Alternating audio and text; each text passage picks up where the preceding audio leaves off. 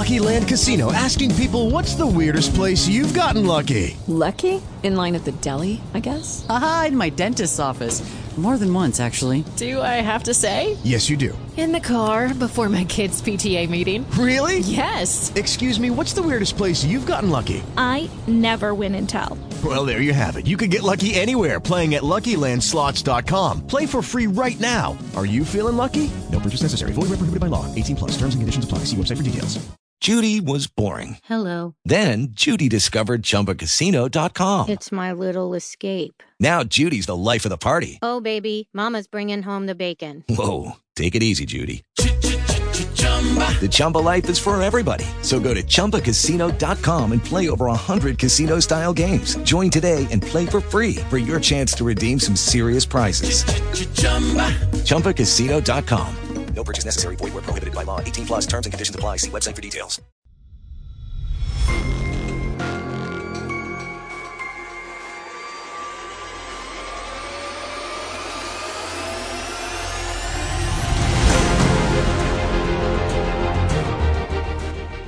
Welcome to the Old Time Radio Netcast Network.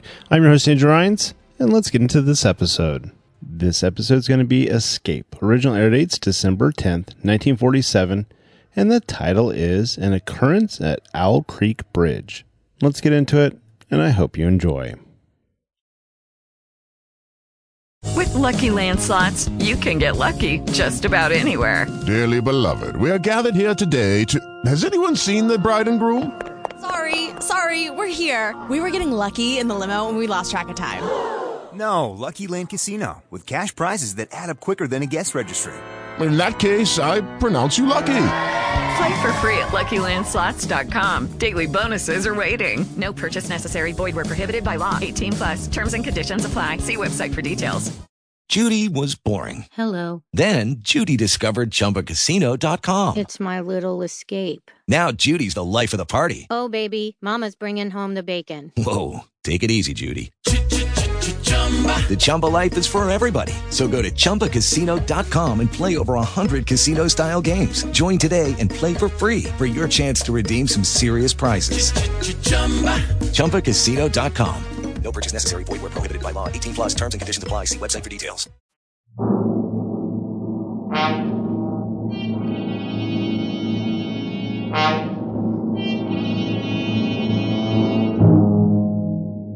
You are standing on a bridge over Owl Creek, a noose around your neck. You have but a few seconds left to live, a few seconds left to plan your escape.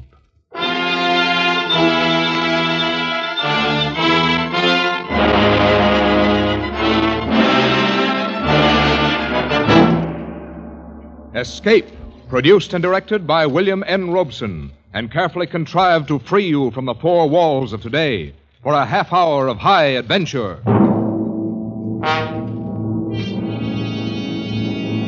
Tonight, we escape to the war between the states and a muddy stream in Alabama as we recall one of the great short stories in American literature An Occurrence at Owl Creek Bridge by Ambrose Bierce.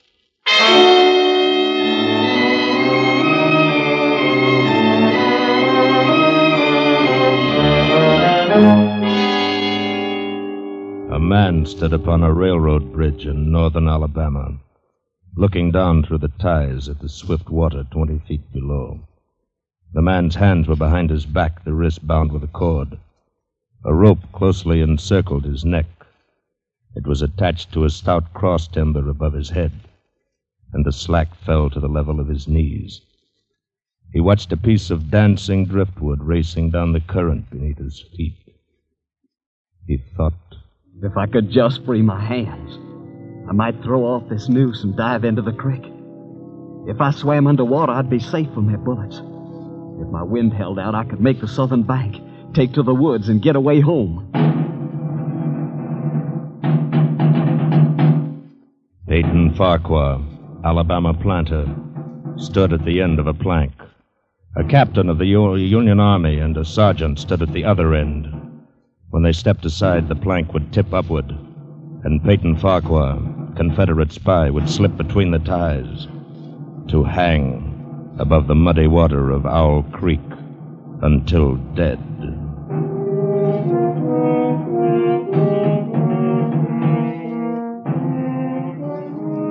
Even in this far outpost of Sherman's march to the sea, the formalities of death are observed by these men who are most familiar with him. The captain's company is drawn stiffly at attention along the tracks on the northern side of the bridge.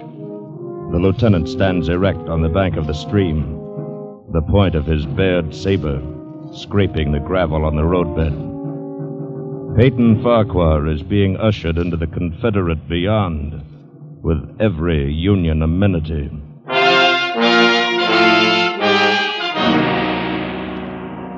The captain stands aside.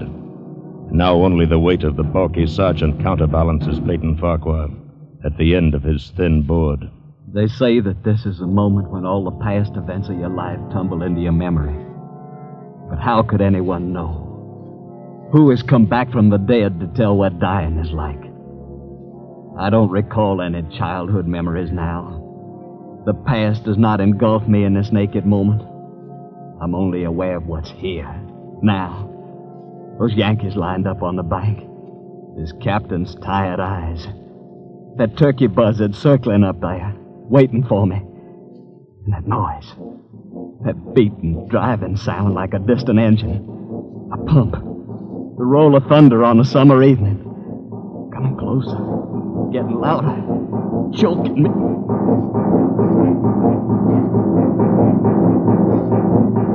It's your heart, of course, that you hear, stepping up its cadence, pounding under the forced draft of fear.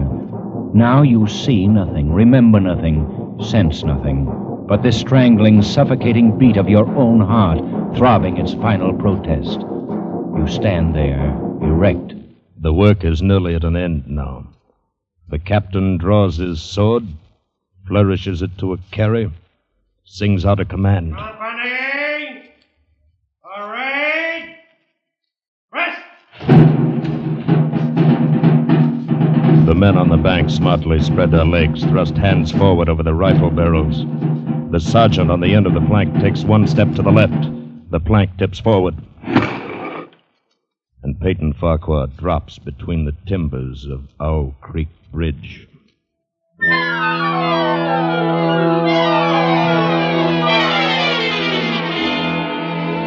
It takes longer to tell it. As you drop downward, you lose consciousness. You are as one already dead. Then you awaken sharply in pain to feel, not to think, just to feel.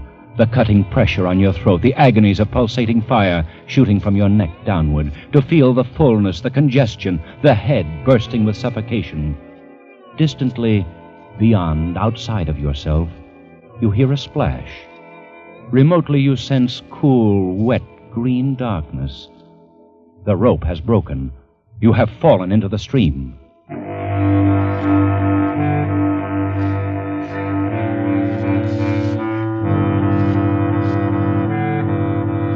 Now thinking returns slowly. You know for the moment you are safe from drowning because the rope around your neck tightly keeps the water from your lungs. Then I shall die hanging at the bottom of a river. And that's absurd. If I can get my hands free. I must get my hands free. Come, Peyton. They can't lick you. Try again. Once more. Good boy, the rope's given. Again. Try once more. That does it, my boy. Now, the rope around your neck. You must breathe when you come to the surface. You must breathe quickly. For if they haven't hanged you and they fail to drown you, you can't let them shoot you. Loosen that rope around your neck. You must get it loose. Now.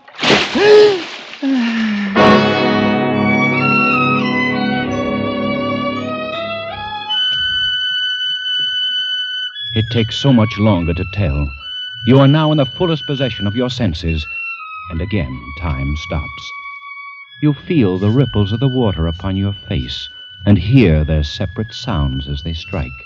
You see the trees on the bank, and the leaves, and the veining of each leaf, and the very insects on them. The locusts, the brilliant bodied flies, the gray spiders stretching their webs from twig to twig, the prismatic colors of the dewdrops upon a million blades of grass. You hear the humming of the gnats, the beating of the dragonfly's wings, the strokes of the water spider's legs. A fish slides beneath your eyes, and you hear the rush of its body parting the water. All this you see and hear in an incalculably infinite instant of time. Then you hear something else.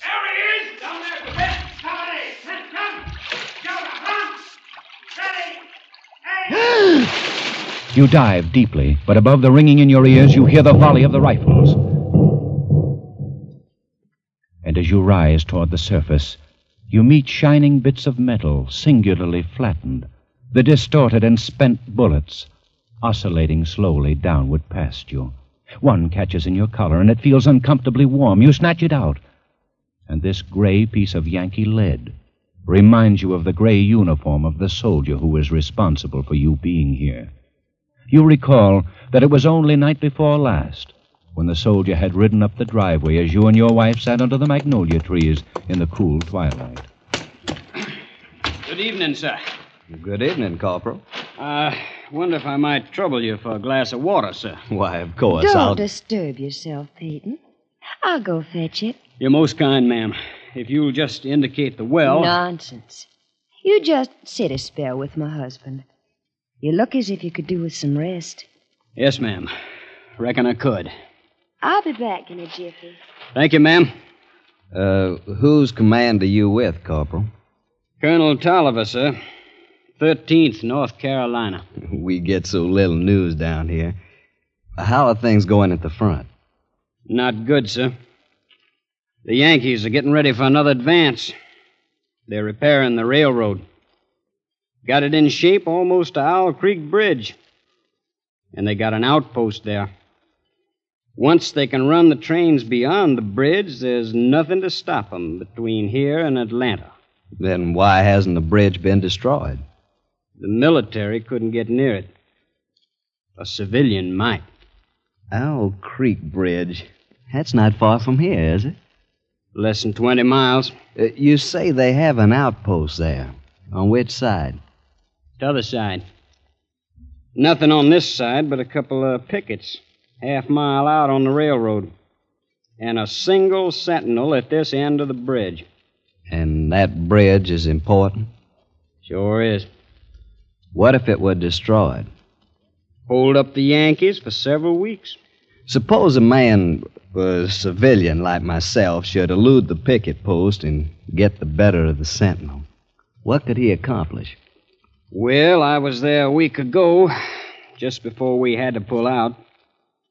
There's a heap of driftwood come down in last winter's flood and caught on the trestle at this end. Looked mighty dry and tendery to me. I see. A fellow with enough gumption might get through and set fire to it. It ought to burn like tow. Yes, it should. Of course, a fellow'd have to have plenty of gumption. The Union commander's promised to hang any civilian caught fooling around the railroad. Here's your water, Corporal. Right out of the spring house. Thank you kindly, ma'am. My, that's cool and nice. And here's a smidgen of cornbread. I thought you might be hungry. I'm mighty grateful, ma'am. It's ladies like you that keeps the South together and fighting these days. My, what a nice compliment. It certainly is. Well, reckon I better hit the leather. I got a lot of riding ahead of me tonight. Good luck to you, Corporal, and uh, thank you for the information. You'd be taking a chance, sir. But you couldn't do a greater service for your country. I'll remember that, Corporal. Goodbye, ma'am. Goodbye, Corporal. Goodbye, sir. Many thanks. Goodbye. Peyton. What was he talking about? What, my dear? The corporal. What did he mean by service to your country and and, and, and taking a chance? Oh, nothing. Peyton, tell me. It was nothing, really, my dear. Peyton Farquhar, if you're fixing to take any chances for our country, I want to know about it. Now, you just speak your piece. There's nothing to say except I'll be going away for a day or two on a little trip. Is it dangerous, Peyton? Not very. You'll be back. Yes, my dear. I promise you, I'll be back.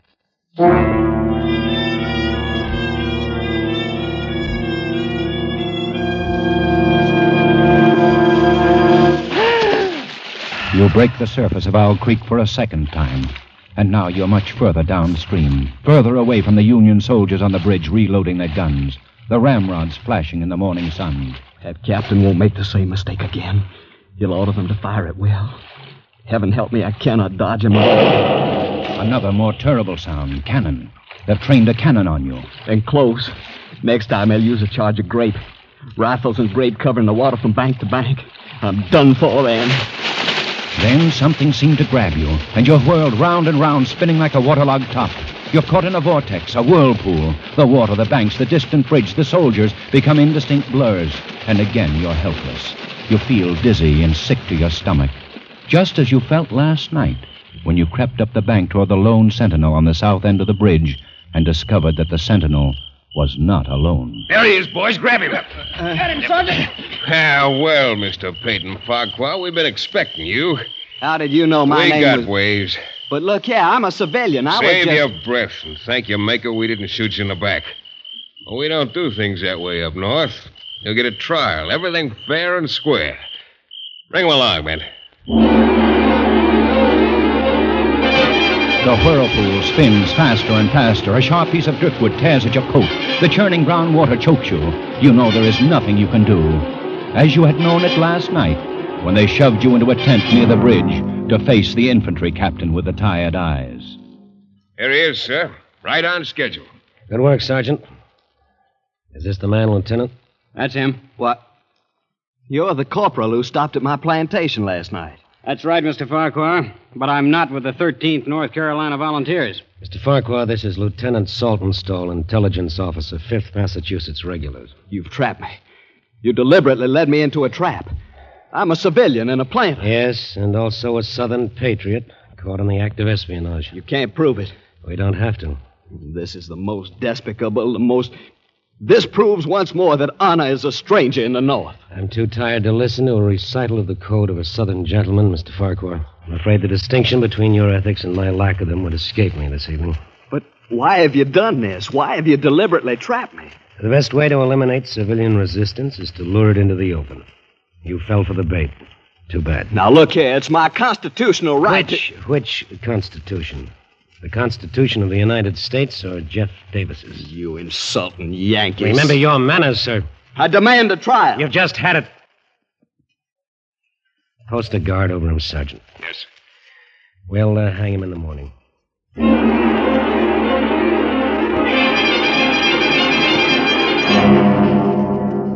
Something tears at your face, scratching, and you realize that the whirling has stopped. You open your eyes. You're lying on the southern bank of the stream, out of sight of your enemies. Safe. The gravel which has scratched your cheek now seems soft as new picked cotton. The forest around you is a garden of luscious beauty, reeking with a heavy perfume of freedom. Even the whiz and rattle of the final charge of grape screaming through the treetops seems a benediction from the baffled cannoneer. You leap to your feet and run into the woods, south, towards home.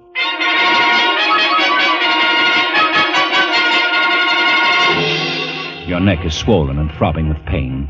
You carry it cocked toward your left shoulder as you push through the matted brush. All morning you tear your way through the undergrowth. Your jacket is tattered and your face crisscrossed with bloody scratches from the brambles. Every few moments you stop. You stop to listen for the sound of dogs, but all you hear is the sleepy buzz of the forest. And the blood throbbing through your heated brain brings another thought, which is an insult. No dogs.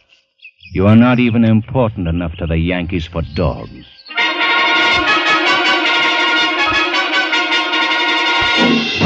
It's nearly noon now, and for half an hour you've been plunging through a swamp, waist deep in green ooze.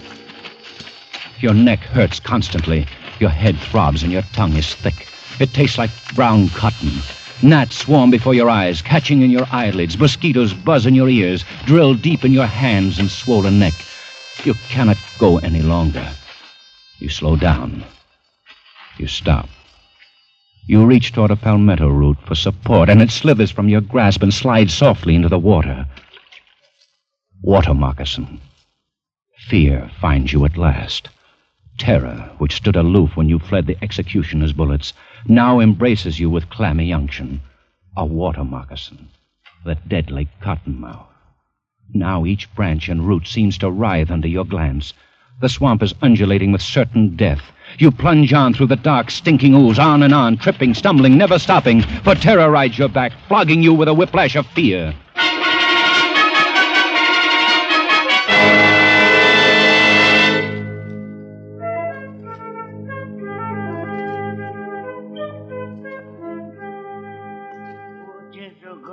Master Peyton fit as a fiddle and jig time.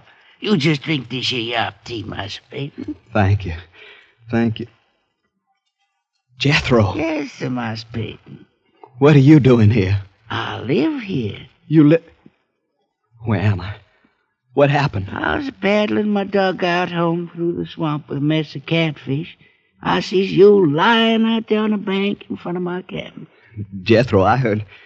I, I, I thought you were dead. Of course you thought Jethro was dead. You knew he had consumption when you sold him. You knew he couldn't last long and he wasn't earning his keep. His wife and his daughter had carried on some at first, but after a while they calmed down. And last you'd heard, Jethro was dead. you thought I was dead, Master Peyton? Why, sir, don't you know what's happened to me? I'm free. I'm free at last. So, news travels fast. Even in the middle of this backwoods swamp, this lonely black has heard of Abe Lincoln's traitorous Emancipation Proclamation. And they believe it with the faith of children. Yes, sir, I'm free. I expect pretty soon my woman, my little gal, come along and join me. Yes, yes, of course they will, Jethro. Hi, is they, Master Peyton? Is they well? Yes, yes, indeed, they're both fine. Your, your daughter's growing into a young beauty. Miss Farquhar's brought her into the kitchen, beginning to train her for the house. Well, well, what you think of that? Mm-hmm. And, and my woman, she still sings pretty? Yes, Jethro. Sundays at meeting time, we can hear all the way up to the big house. That woman's voice is prettier than all the angels. Jethro, I, I don't know how to say this, but I really was sorry about having to sell you. But there wasn't anything I else. I understand, Miles Peyton. Don't pay it no mind. I, I done forgive you long ago. You have? Sure. Don't the Lord tell us to forgive those who trespass against us? Don't the Lord promise us we shall be free? Ah, don't you worry none about Miles Peyton. Here now, quiet that spot. Quiet, chicken, quiet you. Must have heard Razorback in the brush. No, sirree. Look, Miles Peyton. There's a horse coming down the road. A horse? Look there. Soldier. One of our soldiers, Corporal, look like. Jethro, you got to hide me. Why's I got to hide you, Miles Peyton? Don't ask so many questions, you insolent. Miles Peyton. You forget, I, I'm free now. Well, then, as an old friend of mine, please don't ask any questions. Just hide me. Don't tell that soldier anything. Well, sure. I reckon I can do that for an old friend, Miles Peyton. Here, here. You get down on this here bed. That's it. Put the covers over the side. There you are. Snug as a tick in a rabbit's ear. Remember, don't tell him anything. Have you come this far just to be turned in by a wool gathering black who talks crazy? If Jethro knew this gray clad corporal was really a Union lieutenant, he'd guarantee his freedom by turning you in. Even so, he bears you a big enough grudge to turn you in anyway. Unless, of course, he's planning to dispose of you himself. Yes, that's it. That's why he talks so silly about the Lord and forgiveness. He's going to do you in himself. Well, if you run into him, don't tell him I was looking for him. Yes, I remember not telling. Just keep minding your own business, Uncle. You live longer. Get up there. Yes, sir, I sure will. you can come out now, Miles Peyton. I declare, I don't understand none of this. You says not tell him you're here. He says not tell you he's been here. What's this all about, Miles Peyton? Oh, it's nothing, Jethro. Nothing. I, I owe the man some money. I'm not ready to pay it yet. Oh, I see. I wouldn't know about that. Money something never bothered me like it bothers some. Money and me has always been strangers. What's he mean by that? Money's never bothered me like it's bothered some. What's he picking up that knife for? Jethro, what are you going to do with that knife? Hmm? Oh, I was just fixing to slit up some of them catfish got in the dugout. Look like you could do with a little food, Miles Peyton. Oh, no. No, thank you, Jethro. I, I, I really got to be on my way. I want to get home by sundown if I can. Sure wouldn't be no bother to cut up a couple of calves. No, thank you, old friend. If, if you'll just tell me which way I should go to get home. Huh? Well, I don't rightly know, Miles Peyton. I reckon from the way the sun's reclining, be down the road that way. Quite a tolerable piece. Yeah, that should be about right. I I never been back, you know. I never tried to go back since I've been free. Yes, I know. But uh, I reckon it won't be long till my woman, my little gal, comes here to me. Of course. Uh, if you get back, Master Peyton, if and you see him, you tell him I'm here waiting for him. You hear? Uh, yeah, I- I'll, I'll do that, Jethro. I'll do that. You get away from there fast, the shells of the road crunching under your muddy boots. That grinning savage standing in the doorway of the shack, the knife in his hands. And each moment until the road bends and cuts off the cabin from view, you fear he'll come after you, the knife poised to plunge in your back, to pay you for the thrust you gave him when you sent him away to die. But he's still standing, grinning foolishly and waving as you turn the bend. Now you feel safe, but only for a moment. Then you hear a sound. The sound of a horse. It must be the corporal in gray from the 5th Massachusetts Regulars. He's coming back down the road, searching for you, hounding you, coming to take you back to Owl Creek Bridge, back to a rope that won't break under your weight. You walk faster and faster, and always the sound is there, growing louder and louder. And you run as fast as you can down the Shell Road, which stretches clear to the horizon between the green walls of scrubby pines. How long have you been running down this endless road? It's dark now. Is it night? Or has the blood trapped in your head by the suffocating rope at last burst into your congested eyeballs and blinded you? Will it next pour from your swollen and bruised neck into your brain, stopping all sensation, instantly bringing to a welcome end this day of agony and flight? Ridiculous fantasies of fatigue and fear. You can see the darkness is the black of a sudden summer storm. That lightning flash clearly shows the white road ahead and the black silhouettes of trees along the sides. And since you're sure that you can see, the other senses return. You hear the rumble of the thunder. You feel the insupportable ache of your straining lungs, the leaden weight of your tired feet, and now the patter of rain, first washing the stinging sweat from your scratched and bitten face, now pounding harder, flowing down across your hatless head, matting your hair, slowing your headlong to a dog trot. Another flash of lightning directly overhead. For an instant, you see the soldiers of Owl Creek Bridge standing at the side of the road, rifles leveled, their eyes boring down the sights, aiming at your heart. Again, you're running, and the rain has turned to hail.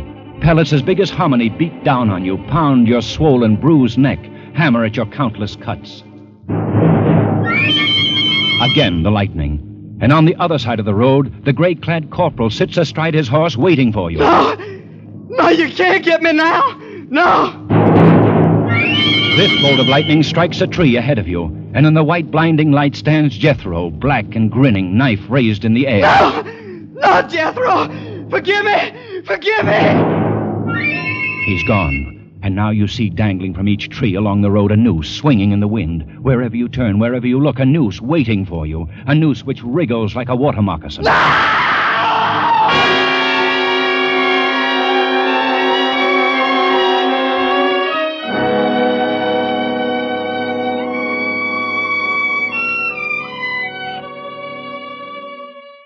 You are standing on the green lawn of your plantation before the high columned entrance. The storm is over. The clouds are black and menacing all around the horizon. But through a break in the sky overhead, glorious sunlight streams down, bathing your garden and your house in heavenly light. You are home. And now you hear a rustle of crinoline, and down from the wide portico steps your beloved wife. She walks across the wide lawn, arms outstretched. Peyton, my dear, you're back. Just as you promised you'd be. For this moment, you have endured the agonies of this day. And were those agonies multiplied a thousand times, they would be small price for the benison of this breast, the sanctuary of these arms, the security of these lips. You step forward to fold your wife in your embrace. The rope stretched tight, sang like a bowstring. Peyton Farquhar was dead. His body, with a broken neck, swung gently from side to side beneath the timbers of Owl Creek Bridge.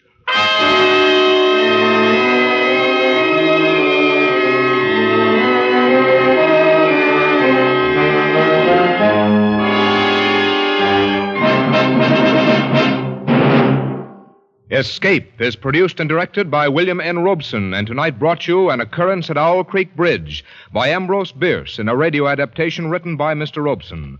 The part of Peyton Farquhar was played by Harry Bartell. The narrators were Bill Conrad and Bill Johnstone. Jethro was played by Luis van Rooten. The special musical score was conceived and conducted by Cy Feuer. Next week, You are trapped in the pitch darkness of a ruined mansion, and groping for you, stalking you, is a homicidal maniac armed with a knife, from whom you must escape.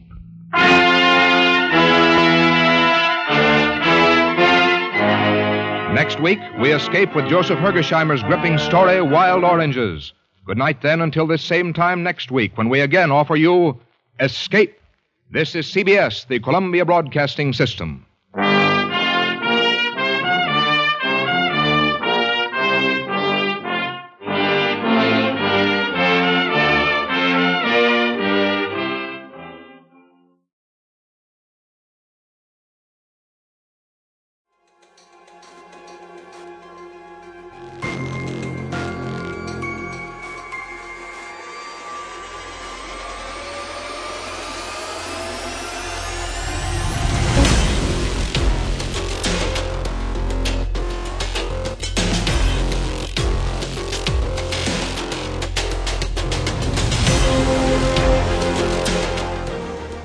Welcome back. I hope you enjoyed this presentation from the Old Time Netcast Network.